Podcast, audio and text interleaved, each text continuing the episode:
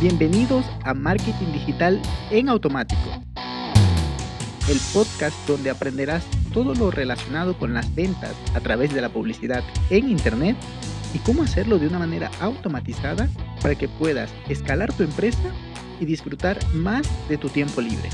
Así es que, manos a la obra. Empezamos.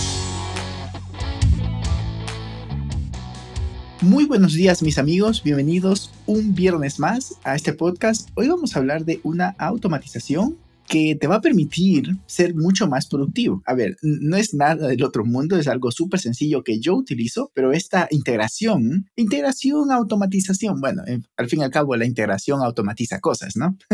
pero bueno, lo que me permite es gestionar las tareas de una manera mucho más fácil e incluso en mi caso que me toca delegar eh, cositas por aquí, por acá, pues también lo, lo, lo pongo allí en el mapa y ya luego puedo delegarlo, hacerle seguimiento y demás. Aunque pues para proyectos ya más o sea, estos son para, esto es para cosas puntuales. Cuando es ya un proyecto mucho más grande, entonces ya me manejo con Asana. Pero lo que te voy a comentar es que, em, bueno, las herramientas que utilizo para esto, para mi calendario personal, personal a ver, no tengo vida personal, me refiero a, o sí, me refiero a las actividades que, que, hago yo en el negocio y no en, conjunto con el equipo. En fin, creo que me mareé un poco, pero espero que se haya, haya quedado claro. En fin, lo que hago es Google Calendar y To-Do List. Así de fácil, Google Calendar y To-Do List. Y en la versión gratuita de To-Do List te permite integrarlo con Calendar. Y, y es maravilloso porque se maneja por, por listas. O sea, la premisa, como el nombre lo dice, es una lista, ¿no? Pero además puedes em, configurarlo en base a la categoría y también en base a prioridades y también en base al proyecto.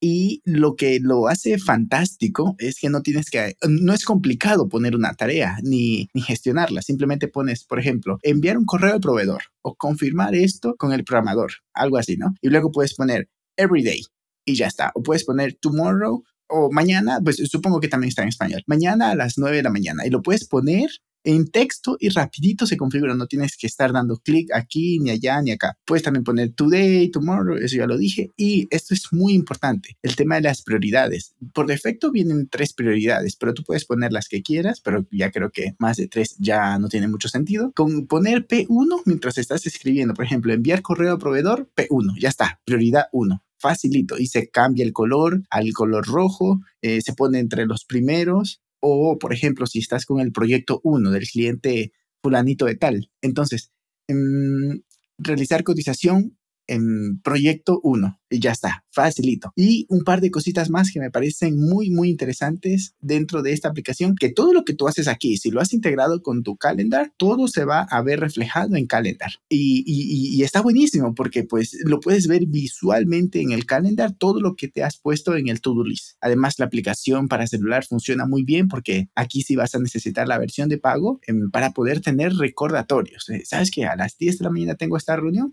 a las 9 y media me lo recuerda y luego a las 10 y algo así, ¿no?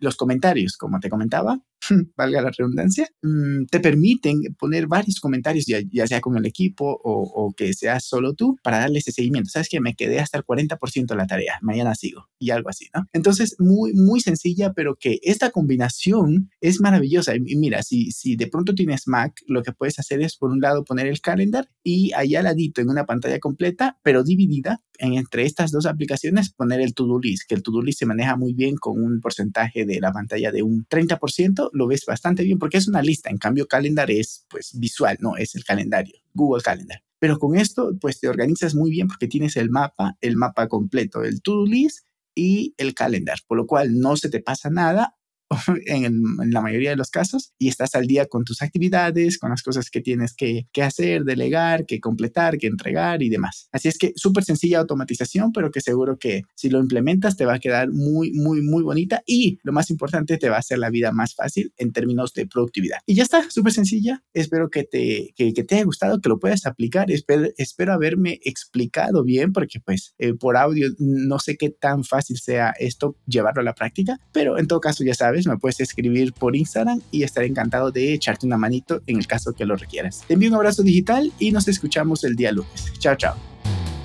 Y hasta aquí el episodio de hoy.